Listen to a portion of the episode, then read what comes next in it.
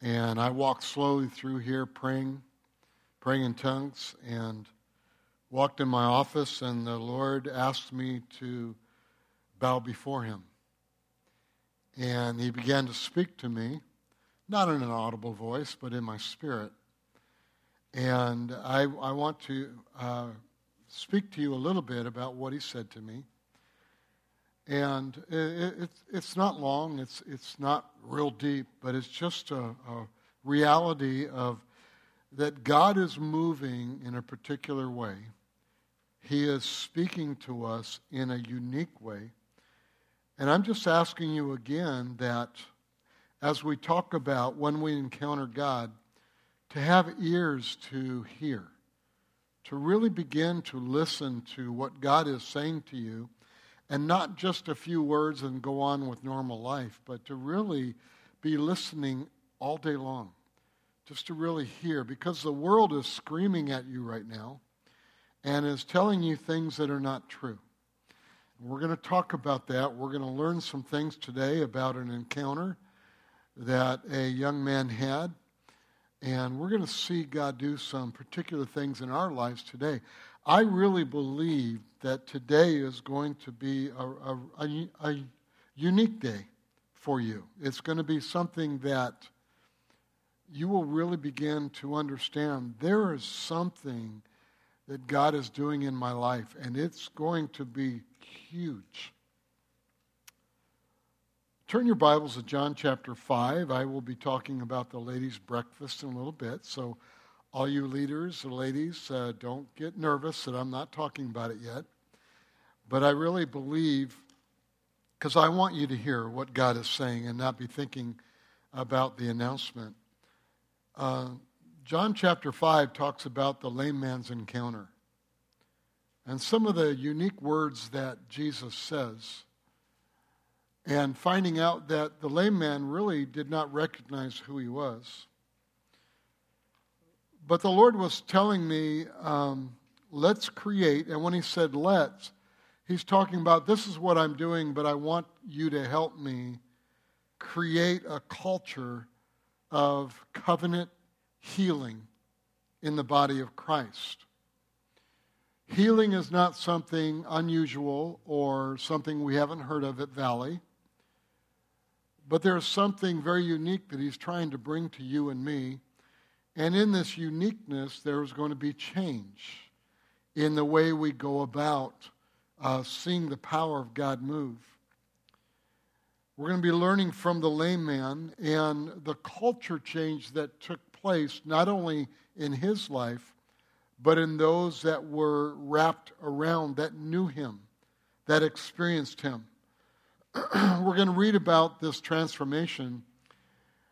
And, and by the way, uh, great responses from around the world and from you regarding last week's message on the encounter that brought freedom from offense and inner healing. And some of you um, have still communicated with me on how it has really changed your thinking this past week. But I want you to understand you've just begun that new realm of kingdom thinking. And I want you to keep allowing the Lord to speak to you. I'm, my job is to equip you, to bring you to a place where you can uh, understand God in a greater way and to challenge you to do that. And your job is to grow in that, is to know Him in a greater way. So I am so happy what God is doing in our lives, in our church, in our young people today, because of the encounters that we now are having with not only God, but the truth of God. And that's basically what the Lord began to uh, share with me. So you will be experiencing and hearing a new realm of covenant thinking regarding healing in our lives in the next couple months. And I'm going to introduce to you some of the things that God has been speaking to me and that I have been equipping some of our leaders regarding this.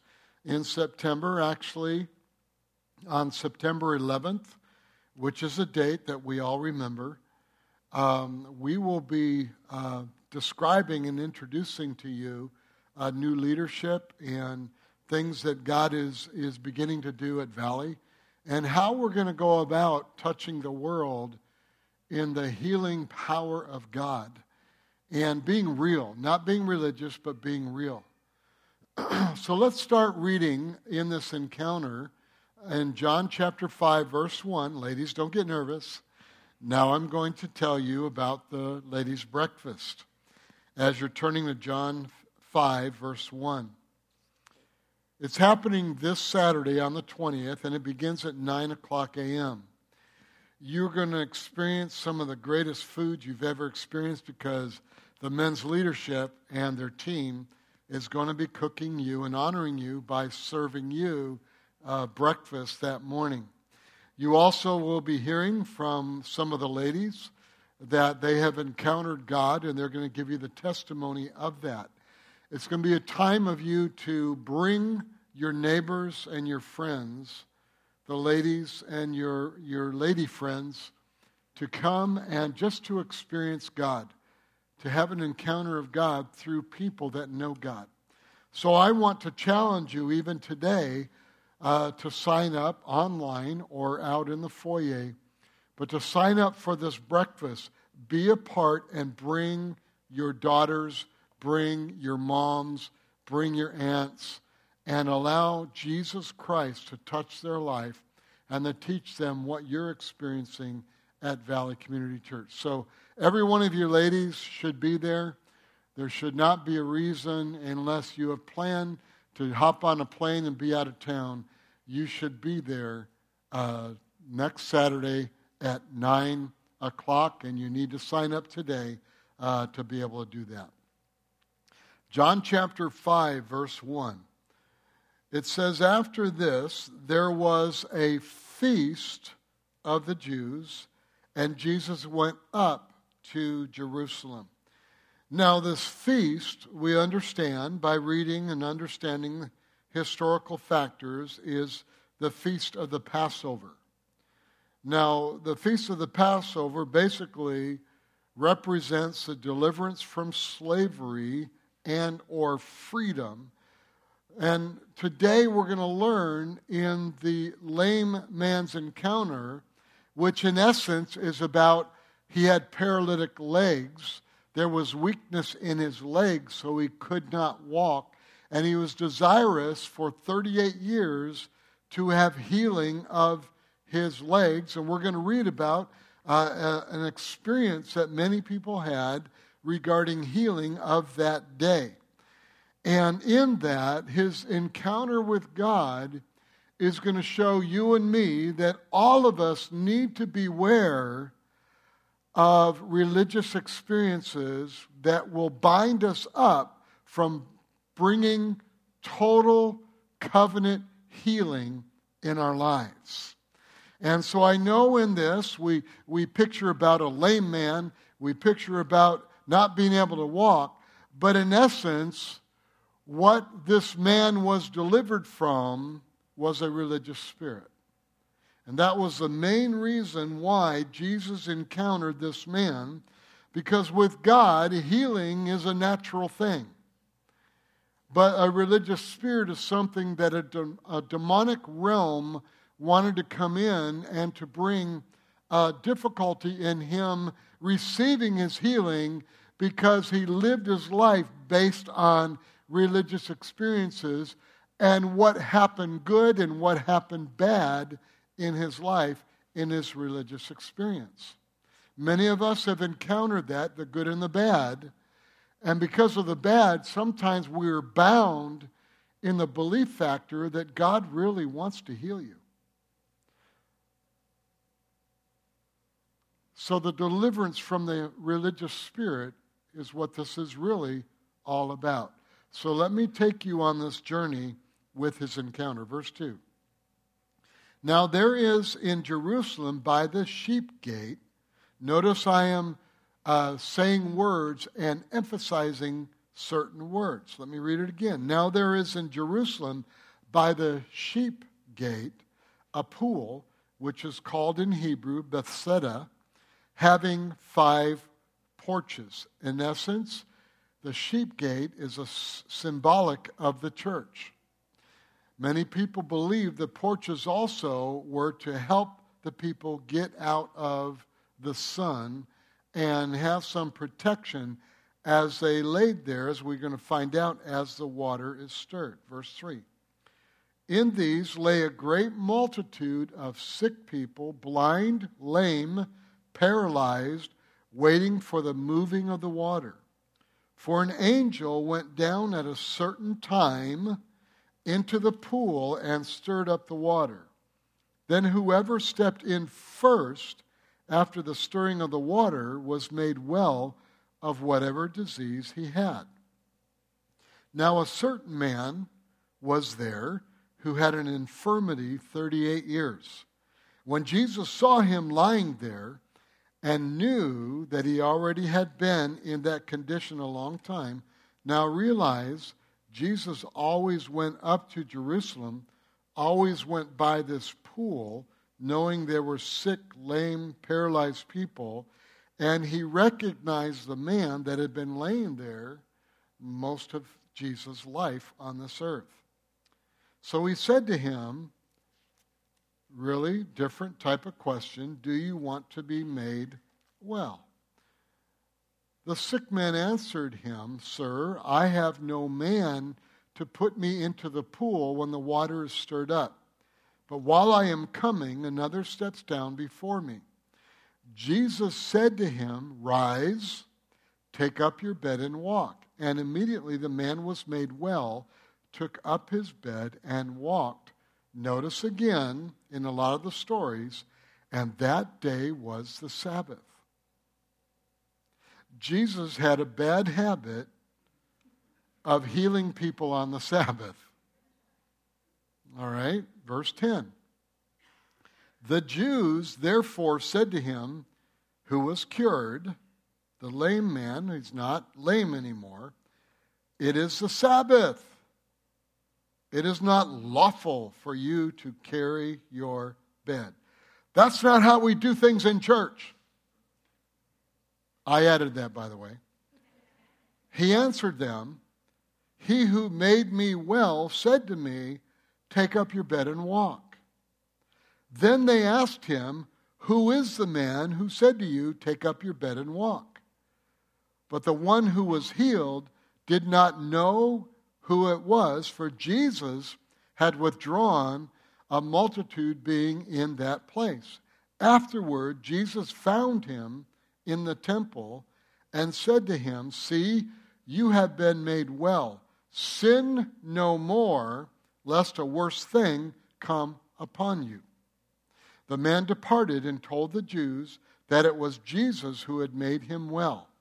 For this reason, the Jews persecuted Jesus, or let me say, the religious people persecuted Jesus and sought to kill him because he had done these things on the Sabbath. Ridiculous. Amazing that people are like that. And they still are today. They were going to kill Jesus because he helped and healed people on the Sabbath. This shows you, listen very closely, how messed up religion can get. This guy's first encounter with Jesus, he doesn't even know it's Jesus either. And we get stuck on the need and not on the encounter. This guy encounters God and he is so focused on his need, he doesn't recognize Jesus. See, Jesus recognized him, walking by him all the time, following all the different things, and this guy doesn't recognize them. See, let me just tell you God knows your need. God 24 7 recognizes you. He knows you. He knows your need. He knows what He is desirous of you to have, but He is wanting you to recognize Him. And not just your religious experience or your do's and your don'ts or what you do and you don't do. He wants you to recognize Him. Today, all us faith people, God wants you to recognize Him. Well, let's go on. This story happened in Bethsaida. Bethesda means house of mercy. The name means house of mercy. Again, it's symbolic of the church. Notice the sheep gate, Bethesda, and notice all of these church, we have received mercy and we need to extend mercy. So there's more than just receiving from God. There is a lot more than receive from God, but give it out. But to recognize others, to honor others, to, for you to be more important for, than me, for me to be more important than you. That we come in, even though all of us have needs, God knows about them. All of us have situations in life, God knows about them. And we come to worship Him. We come to recognize God, like we did this morning during worship. But even during the Word of God, every time I teach, I am trying to get you to see God in everything and not just see what it is just for me, even though that's important because that's what the Word of God is for. But unfortunately, many times the church is a place of judgment and criticism due to a religious spirit. John 5 4 says, For an angel went down at a certain time in the pool and stirred the water. Now, why I pause there at a certain time because there are specific times that God is coming after you. And when we don't recognize Him, we bind His hands in doing things in our life, even though it's been 38 years. But my question to you was it 38 years because He only looked at His problem instead of looking for God? So let me give you some history of this. History tells us that these stirrings in the water of the pool began after the birth of Jesus. Historical books of the day, writings, write about this, and you can read them. At a certain time, is it happened around the feasts. So, what we need to understand when people really focused on the things of God, remember, they're celebrating the Passover, what God did, delivered. They're focusing on God. And so at a certain time, I want to say to you, I cannot prove this, but here's pastor's opinion. Maybe the certain time was because at that time they were recognizing God. They were looking to God. They were praying to the Lord. They were ministering to the Lord and thanking Him and worshiping God and literally reaching out to God and wanting to serve and worship Him. And so at that time, things began to stir in their life or in that water. Again, we get this from historical documents. So the question who would have been in town? Well, Jesus was in town. And isn't Jesus called the angel of the Lord? Jesus goes by the pool and he knows this man has been lame for a long time. Why do we know that? Because Scripture says he knew that. And Jesus asks a question. About three years ago, I taught on, on this statement, but Jesus asks a question that seems unnecessary. Do you want to be made well? Now, who in the world who's sick doesn't want to be made well. That's why we go to doctors. That's why we're not against doctors. We're not against medicine. But who in the world will say, oh, no, thank you. I want to stay sick? Um, then you're going to need counseling after that if you say that. So he asked, Do you want to be made well in verse 6? But what's amazing, if you really look at this, the man did not answer yes. Why didn't he shout, Yes, Jesus, you're here. I got an encounter with you. I'm going to be healed because you're here. Why didn't he say that?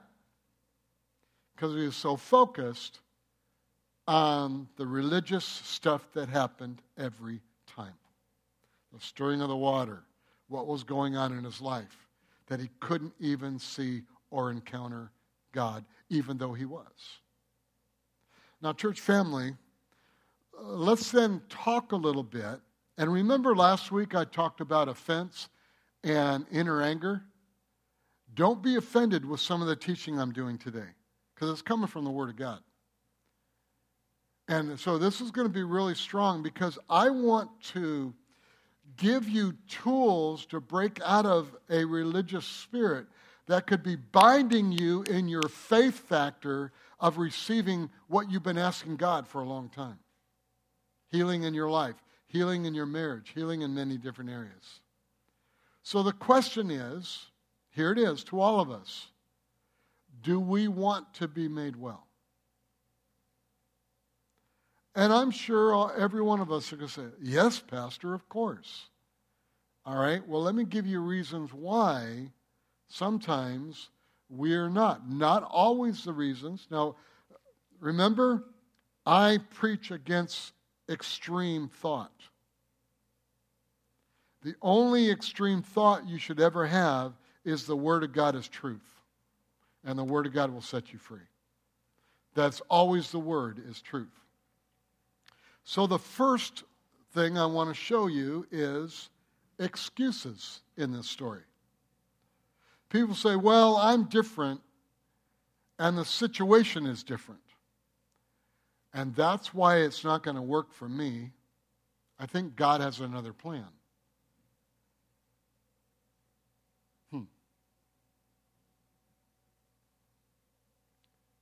That's exactly what the lame man did.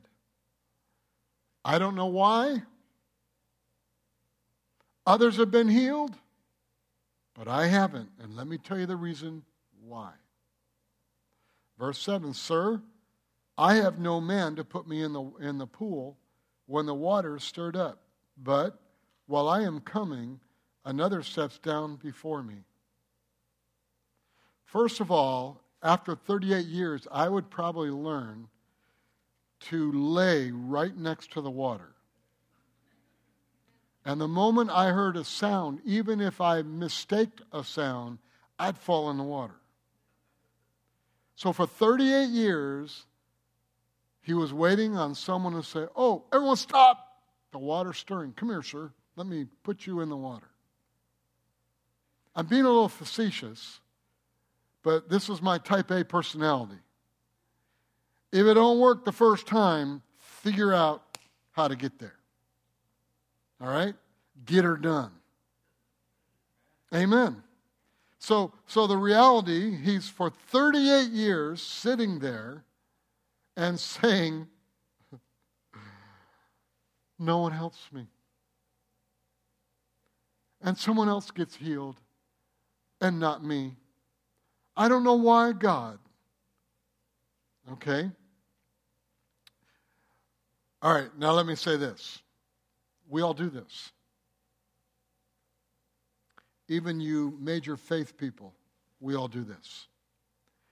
It's not my fault that I am not healed because I am believing everything, everything that God's word says. Not my fault. It's someone else's fault. It's something else. It's a demon. It's a devil. It's this. It's that. Now, let me just tell you there could be a battle with a demonic force, but greater is he that's within you than he that's in the world. And we have to get to a place of not living by this religiosity of thinking of the why. We have to have a reason why when God says, by his stripes we are healed or we're healed. Past, present, future. All right? Someone else's fault. So think about it this way this is the number one excuse in society for our problems. If you listen to anybody on the news or anything, it's always someone else's fault why you're in the position you're in. And when I hear that, this is what I say.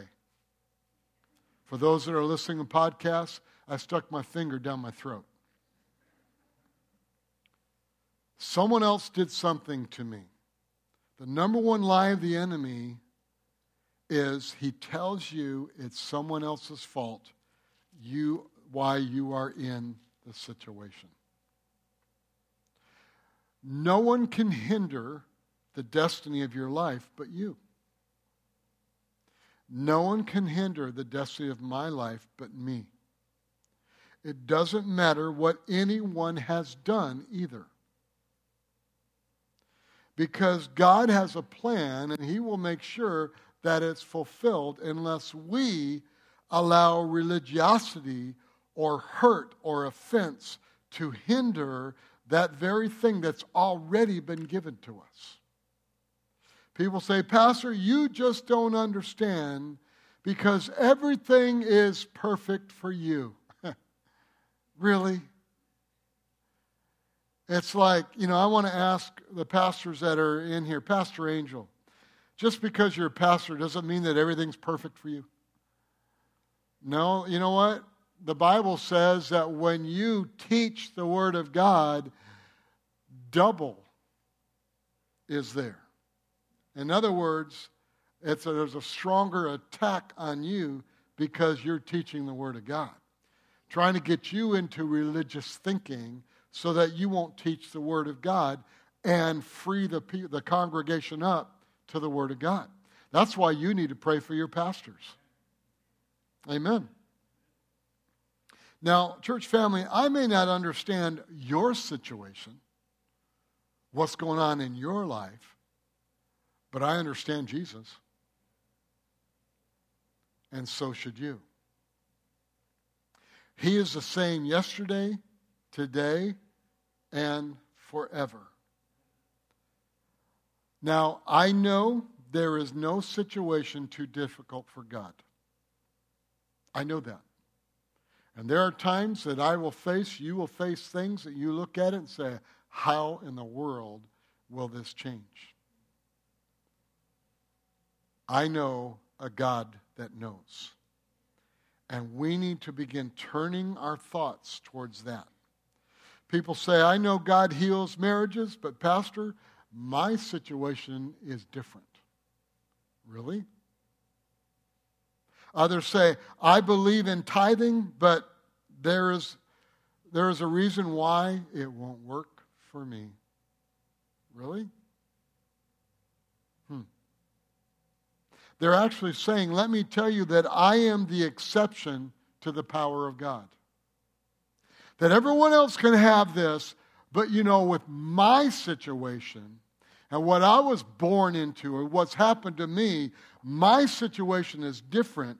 And so, because it's my situation, then there's an exception of the power of God and what the Word of God says. I'm just kind of saying, I know this is a time you're going to be quiet, but I'm just telling you, there is no exception unless you choose it and create it. That's what Israel did. They, there was the, the commandments of the Lord, and they added to it. So now on the Sabbath, you can't heal anybody. You should be killed if you did that because you worked on the Sabbath.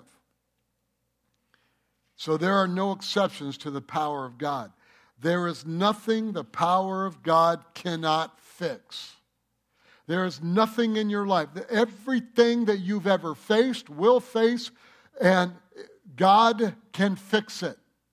But we have to realize that and not allow situations of life and religiosity in that spirit to bring us into the dwelling of the problem instead of dwelling on the solution.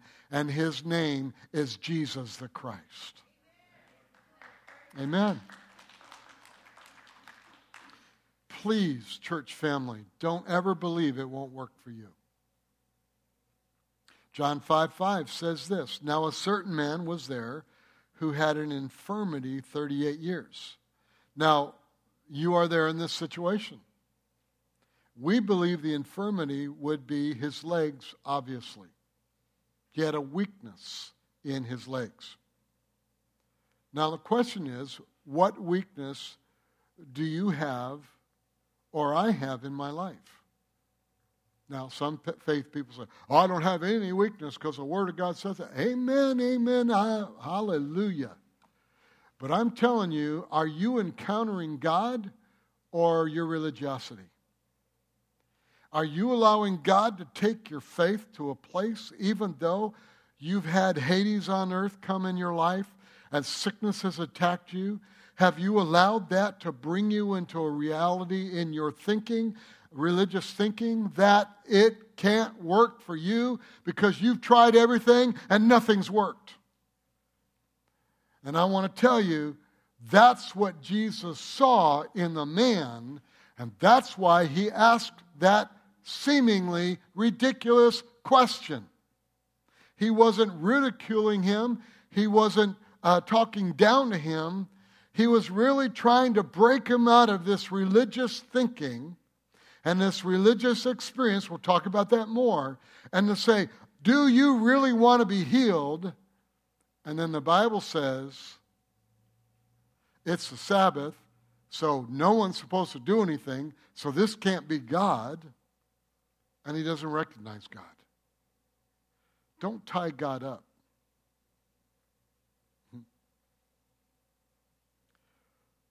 So for the lame man, it was his legs.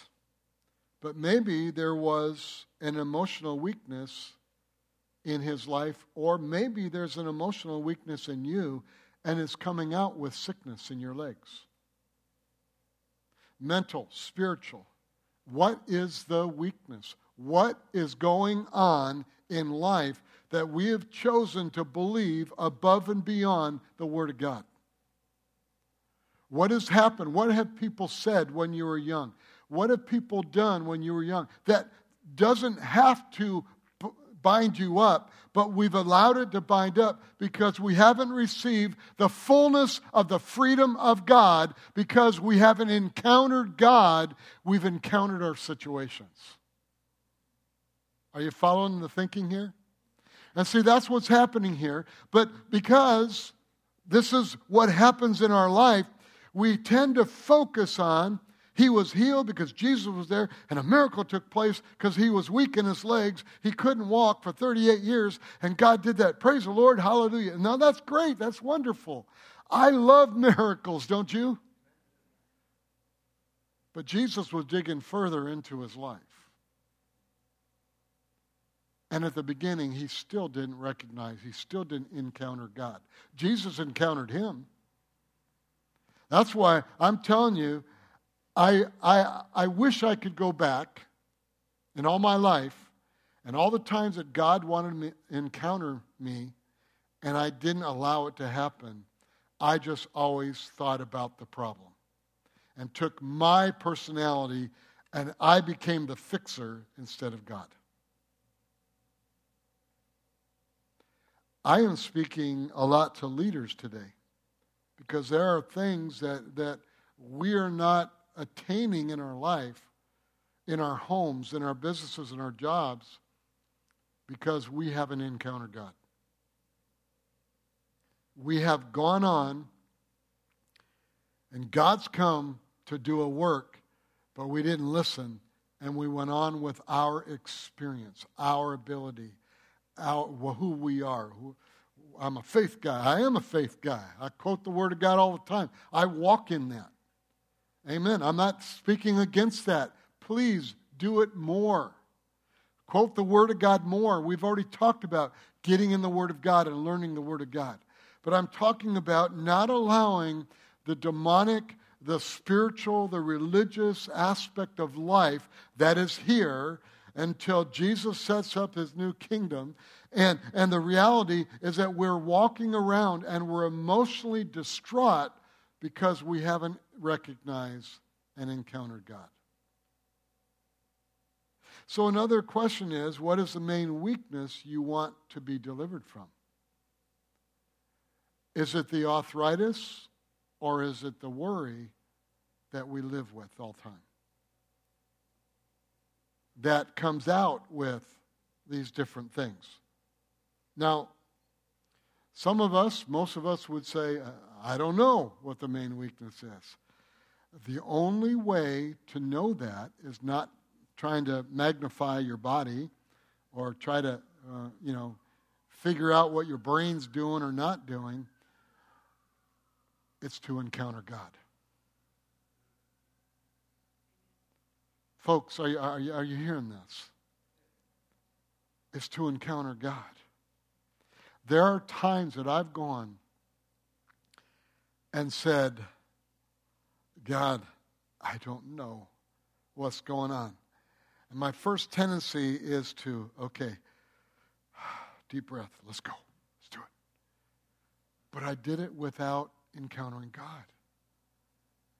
And I'm flailing away. I'm strong. I, I'm spiritual. I'm faith filled and all the different things. But I didn't listen to God. I didn't encounter God. I, I, I wanted to do it myself because I could do it. I'm good at this stuff. And one day in my life, God sat me down, and you know, you know, God's pretty cool. And this, he sat me down. I don't talk like this, but he goes, "Dude." I mean, I literally heard, "Dude." Okay, so to God, I'm a dude, I guess. Dude, stop. Just stop. And so I, I don't know, stop what? Stop. And it wasn't stopping what I was doing, it was stop, turn around, and look at me. Now, I didn't see God. I didn't see him. I said, turn around, and I literally did a 180. Turn around, I'm going like this. He goes, turn around. Stop. That's what I heard again. And so there are times that, okay, all right, what do you want? And then he began to show me, and watch this 80% of what I would have normally done, he told me to do. But it was with the wisdom of the Lord and the foundation of the anointing of God that went with me.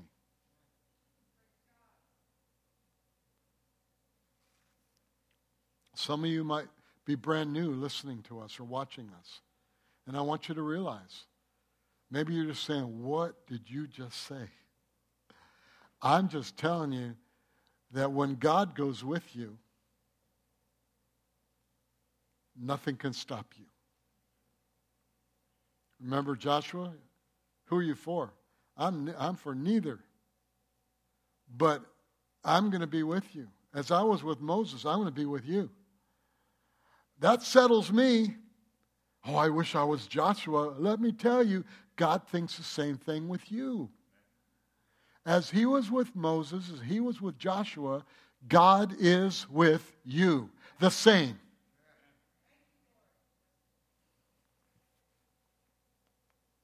Are you still with me? No one's fallen asleep yet. Good. So he had that infirmity. Then ask your spouse or ask your friends. They might be able to list some weakness. And you need to listen. Because sometimes we're so overwhelmed with us that we can't describe it to us. Now, let me tell you, spouse or friend, don't be mean about it. It's about time you ask me this question. Let me tell you. And whoosh, 10 feet long list, like you write out to Santa. So here's, here's the next thing Jesus tells us with the question. Here's the question again Do you want to be made well? The second thing he was showing this guy is effort. Effort. Jesus said, Rise, take up your bed, and walk. Jesus didn't say, Be healed. Jesus said, Are you willing to put effort into this? What do you mean, Pastor? I have this in my body. How do I put effort into it? Well, just hold on. Let me show you. It's easy to be comfortable with our weaknesses and to live with it. Jesus knew it had been a long time 38 years. So it's a great question. Do you want to be made well? Are you willing to change your thinking? I wish I knew the man's name. Historical books, I, I looked, I looked all over. I could not, it didn't say the man's name. But Jesus was saying, Are you going to be willing to change your thinking? Because you're telling me you're not healed because someone else gets in there. But you've been laying there in the same spot for 38 years. Are you willing to change your thinking? Are you willing to put, what if, what if your church is speaking and teaching the same scripture on healing, but says, we're going to move in a greater realm, a greater covenant understanding on this healing. And this is what we're going to do to accomplish. We're going to put effort into this, and we're going to create a culture of healing in the body of Christ. We're going to create, like we've done, a culture of worship. We're going to create a culture of discipleship like we've already done. We're going to create this, but say, yeah, well, I know that's been going on 50 years of my life, 10 years of my life. I get it. I don't really need that because I've been there. What? Are we going to change our thing? Because God is preparing you for greatness. God is preparing you for his destiny in your life. But he's trying to come to you and saying, Are you willing and do you want to be well? Do you want to reach that business you've been dreaming about for 10 years? Do you want to reach that marriage that is pure and holy and fun in your life? Are you willing to change? Are you willing to humble yourself under the mighty hand of God that in due time, in the near future, that you will be raised up and what your dream is will come to pass? Are you willing to put an effort into that? Or are you going to sit and wait for God to do a miracle? Or you're going to wait for God to say, be healed. Instead of, rise up. Let's change our thinking.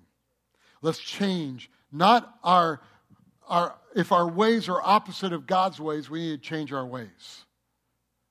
So I'm not, I'm not trying, there's a lot of things, traditional things that we do as a church, as a Christian, as a husband and a wife, and things we do in our homes. But I want to tell you, are you willing to change? I'll tell you, when COVID took place and the government shut us down, I want to tell you, I said, there is nothing, when we come out of this thing, there is nothing that we won't be willing to change if we need to. Because I knew what God was saying in the midst of COVID that I'm going to do a new thing with the church. I'm not just talking about Valley, the whole church. And so I told the staff, they would come to me with ideas. I said, There's, there's nothing holy except God and His Word. Nothing. If something needs to be changed, let's do it. Because our goal is that you will encounter God. Amen. And that's what I'm saying to you in your home, in your business, your job, in your marriage, in your life, in your friendships. Are you willing to change your thinking and to put an effort into that change? Or are you going to just, I want it this way or the highway? And that's what Jesus was asking. Are you or do you want to be made well? Do you want your dream to come true? Are you willing to change and put an effort into it? Are you willing to put an effort into me- memorizing healing scriptures? Are you willing to work out? Are you willing to eat right? I'm not telling that's what you're supposed to do. I'm just telling you that there's a hundred other things. Some of you know the Holy Spirit has spoke to you to do something a little bit different, and you haven't done it. Why is that? Because I'm just saying this is not a like you bad person slap you around, but because of the religious experience. That's not how we used to do it. Are you willing to change? In the areas of Pastor Ryan and Melissa, they come in with a prophetic song. Are you willing to move into that realm of that prophetic song? Are you willing to do those things? Are you willing to allow things to be a little bit different? And I want to tell you, because I know when God says to change, it's not like I'm, I'm doing a 180. I mean, it's like my changes are like, eh. and so are yours. Because you know why? You're godly. You love Jesus with all your heart. And it's not something you've done something bad, now do something good. See, that's the religious spirit. Healing on the Sabbath, kill them. You're bad. No, that's not what Jesus is doing here with this guy. He is loving this guy. He looked and saw the man, and, you know, if I could just kind of add words to it, he said, Man, that, here's that word again, that dude's been there for 38 years doing the same thing. Hmm. in this story, Jesus also said in John 5:14, "See, you have been made well. Sin no more, lest a worse thing come upon you." Now, people have built, listen closely now, because I am messing with religion here. And, and people have built a doctrine on what Jesus just said there. They believe all sickness comes from sin in your life. I'm going to I won't do it, but I would like to stick my finger down my throat again. Because that's not what it's saying. That's not true. But sometimes sin is at the root of our situation. Jesus is just saying, don't go back to the old thinking because a worse thing can happen.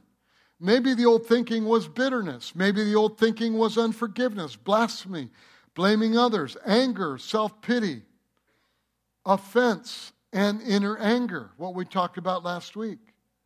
That's what Jesus is saying. He's saying, don't allow that old thinking, that sinning thinking, go back to that because that's what you're used to doing. That's your default. That's what you do. It's like a computer. You go have a default. It always goes back to the same thing.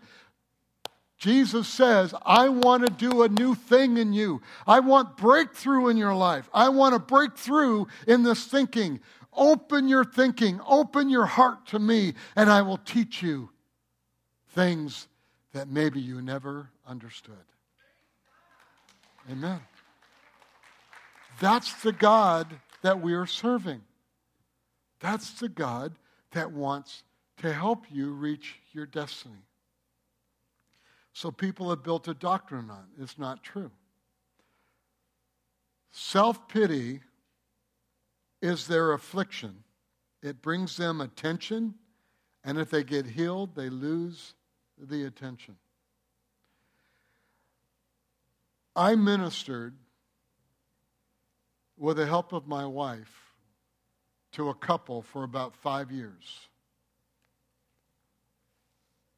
And here's the situation the woman was coming up to be prayed for a lot of times for her spouse, her husband. Please pray that my husband will get born again. Please pray. She'd go to the people around the church and, and be prayed for, and people praying and praying and praying and praying and praying and praying. Okay? Uh, and rightfully so. Let's do that. Let's come together. We're family. We're going to pray for you in all these areas, right? Because why? We're brothers and sisters.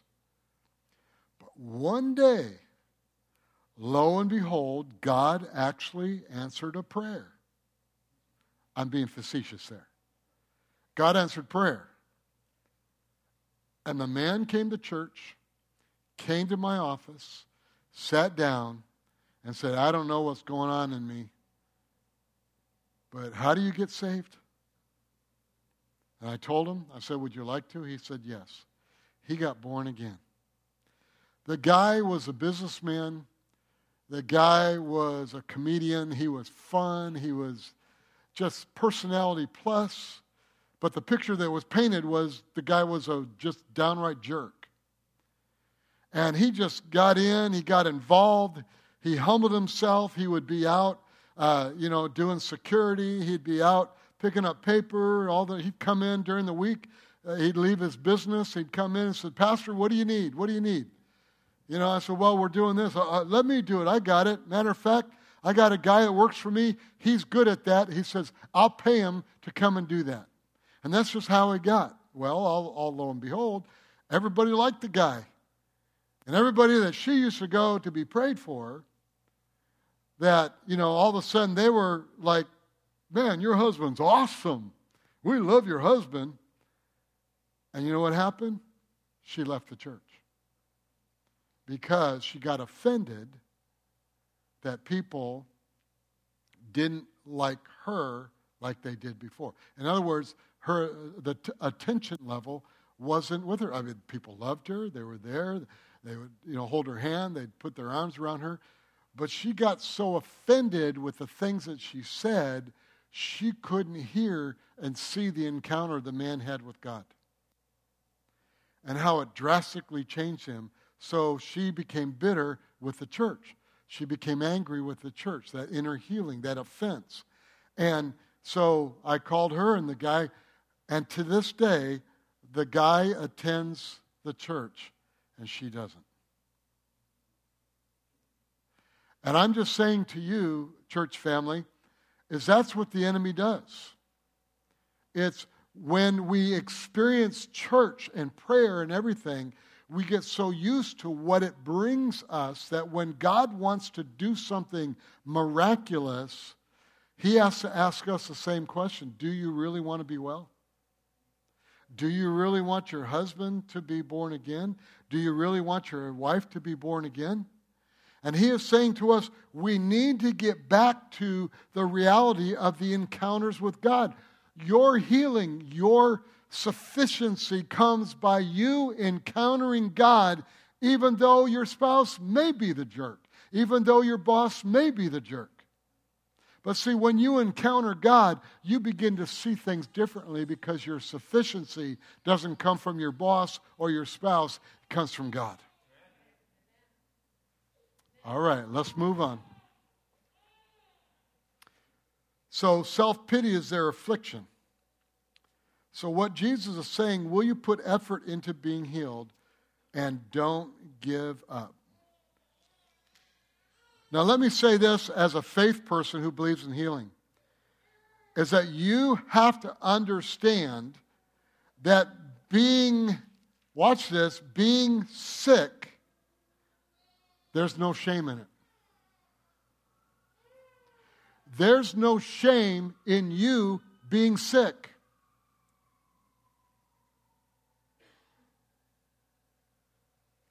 Because Jesus took the shame.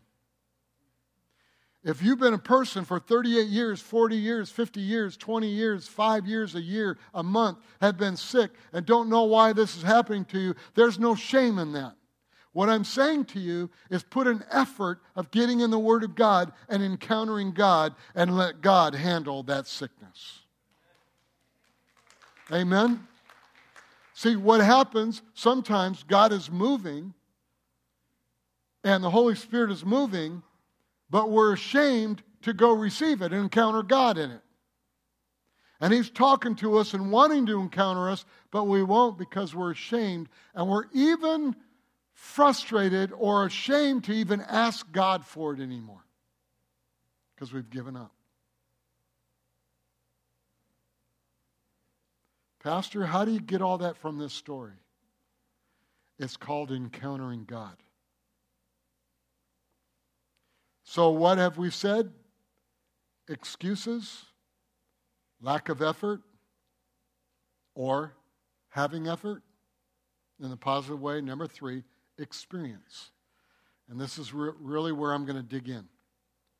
This guy is waiting for an angel to come down. That was his religious experience. And that's what happened. That's the story. That's what went on at the pool. So, this is what the lame man encounter showed him and can even show you. Are you willing to do something different than your experience? But this is the way we always did it. How come they've changed that? Are you willing to do something different? And I'll say this to you. Uh, men, next, next month, we're going to have a men's conference, September 10th. Ladies, you have the breakfast August 20th, this Saturday, 9 o'clock. But some of you have experienced hurt being men being with men, women being with men. You're uncomfortable, men being with men. You're uncomfortable sitting there and being prayed for, all that, because why? Because in your neighborhood, you're the man. You take care of your lawn and everything you do, you do great, and that's wonderful, that's great. But see, there's an inner part of your life, men, you need. And that need is to soften you to be able to encounter God. Women, you're offended with other women because they really didn't understand where you're at. You know, some women say, I don't like being around women. Okay. Well, where's that weakness come from? The Bible tells us we need to be around ladies, you need to be around women. The problem with some ladies, they only want to be around men. That's difficult, especially if you're married. Same thing with, with men. You want to be around women. You need to be around men with men, women with women in spiritual culture. And so, some of you ladies, you say, Well, I don't go to those things because go, even if you're sweating sitting there. Go because God wants to bring a change of thinking because He wants to bring you into a relationship with Him that only can happen through that encounter also. Because remember, two weeks ago, we talked about encountering God and encountering one another. I'm trying to help Valley Community Church become a family, VFAM. I'm trying to help us to become a people that really honor one another. That I don't come here to be a better person. I am a better person because I come here because of you. But I don't come here, you know, for that. I come here to minister to you, to be with you. Even if I wasn't the pastor, one day if I retire and I just attend here, I just want to hang with VFAM. Because why? You are important to me. You're not just the congregation that I pastor, you're my family. And if my brother's watching, I'm sorry. If my family's watching, I'm sorry but you're close to me because I'm with you all the time. And I love being with you, and we need to feel the same thing. So, ladies, don't allow your experiences to keep you away from hearing the encounters that some women have had, and they're going to give you their testimony on Saturday. It's going to be powerful. By the way, pray for those ladies because you know some of them probably aren't used to getting up in front of people and they're going to be sweating wooden nickels. with their nerves. So, this guy is waiting for the angel to come down, the religious experience. So, this is what the lame man's encounter showed him and can show us. Are you willing to do something different? Jesus says, okay, you used to lay there. Someone got in there before you. You rolled a couple times. You know, if, if I didn't was wearing a suit, if I was wearing shorts and t-shirt, I'd probably get on the ground and start rolling. This is what he did. Trying to roll into the water. But someone beat him. Jesus said, Take up your bed and walk. And then the Bible says specifically, and it was the Sabbath. People are yelling at the guy, hey, stop, it's the Sabbath. Put that mattress down. So the lame man said, The man who made me well told me to carry it. Let me tell you, the man who made him well was the Word of God. It was not against the law to carry his bed, it was against the law to work, but the Jews carried it to an extreme. It's amazing on the Sabbath, been in Israel, it's against the law to use the elevator, to push a button. But it's not against the law to climb the stairs. Does that make sense to you? I'm not, I'm not making fun of anything, any, you know, the Jews, Israel, or whatever. But they're going too far when they're experienced. That's not what God meant in the Sabbath. The lame man had to go against his religious upbringing, change his thinking to align with God's thinking or the Word of God. I'm going to say that again a different way. The lame man, what Jesus was doing and asking the question, was trying to get him to change his thinking from his upbringing because his upbringing and his religious experience caused bondage in his life. And he wasn't able to move forward in that. Some of us have been raised in other religions. And there's some things that maybe we do that's really hard for you because that's not how you do that. And in statements and words you say, I'm telling you, get in the Word of God and see what the Word of God says, not what religion. Get in the Word of God and see what the Word of God says, not just Valley Community. Because if we're doing something that's not scriptural, it's wrong. That has not the background of the Word of God is wrong. And by the way, uh, if, if I'm around it, it'll always be scriptural. I can't tell you that someone is released, volunteerism, and they do and say something and quote something or whatever, and you know start barking or whatever. You know, it's it, it I'm not telling you that that's not going to happen at Valley Community, but I'm telling you, if I have anything to do with it, it will stay with the Word of God. That's why I always tell you, I always tell you, church, here it is. That's why I always tell you, every program we have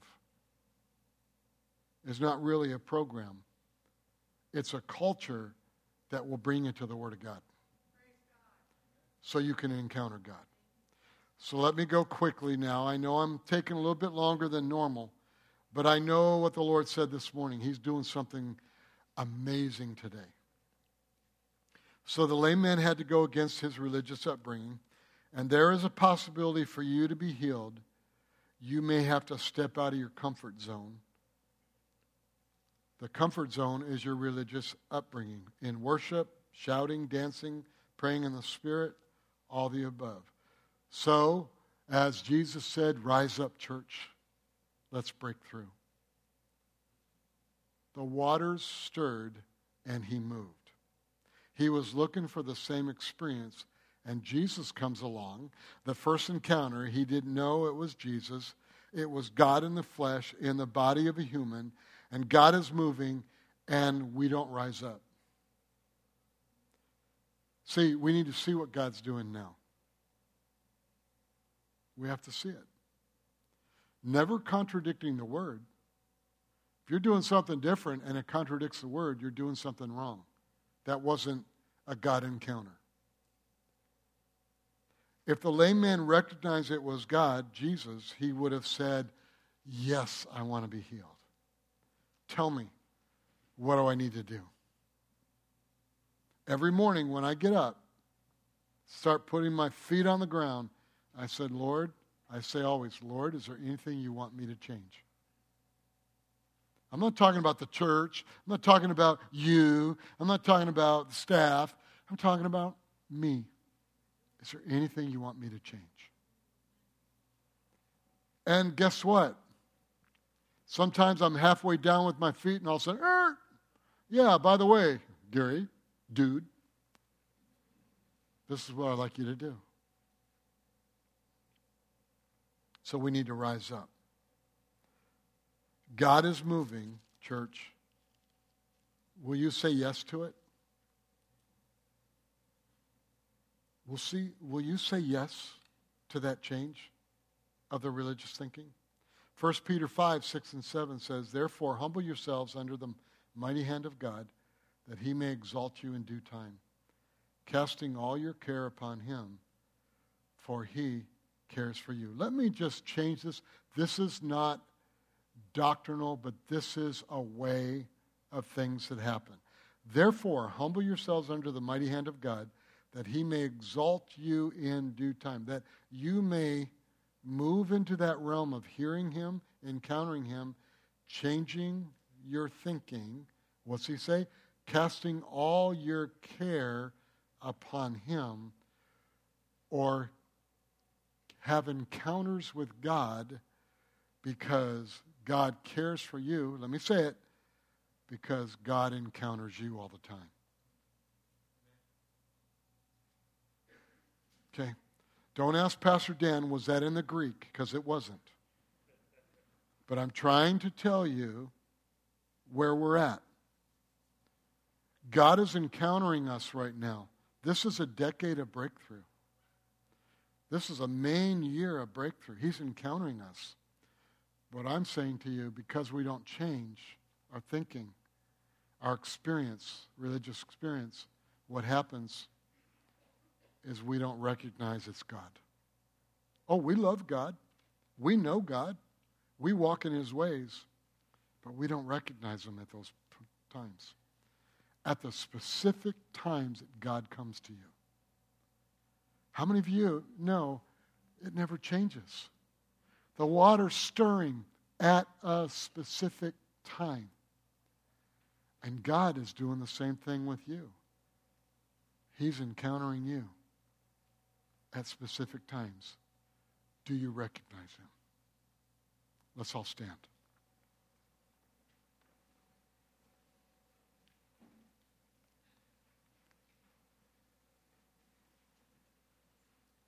Hmm. Wow. How many of you have heard God today? Amen? Amen.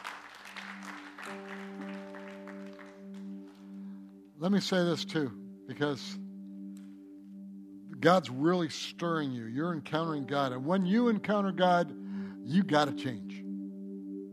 We're not pushing Him away anymore. You've encountered God. And He's stirring a lot of your thinking right now, every area of your life. Let me say this to you it's not hard.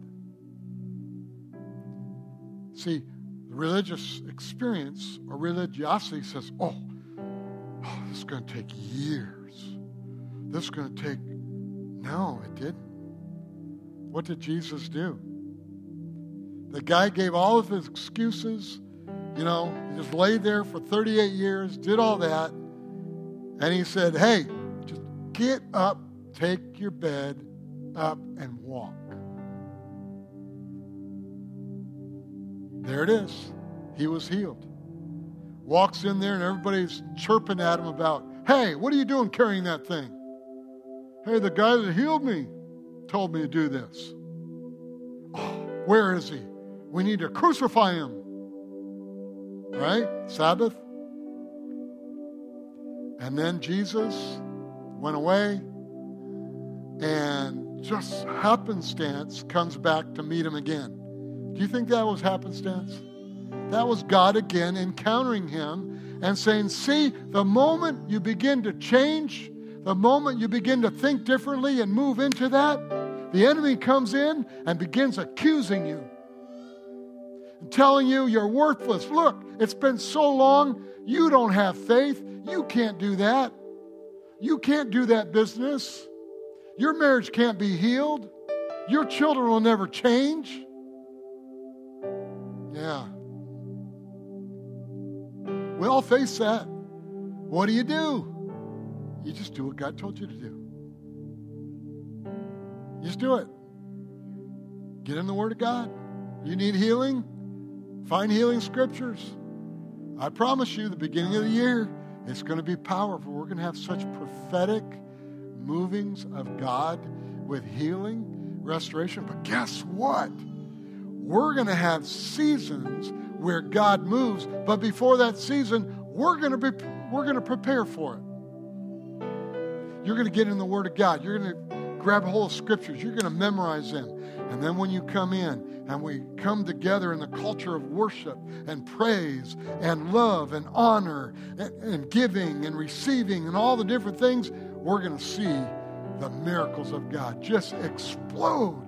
Not only here in your homes, your business, your everywhere you go. Even on the golf course. My golf ball's going to walk on the water. Amen. Amen. Let's pray. Father, thank you for your word. Thank you, Lord, for family. Lord, as our youth go to the beach today, Lord, protect them. Let them have the most amazing time together. As we celebrate as family at home, because we don't have Sunday evening service the month of August, Lord, teach us to Sabbath. Teach us to love one another. Teach us to hang out with our spouses and our children, moms and dads and brothers and sisters. We give you praise for that in Jesus' name. Amen. Amen. God bless you all. Have a great day.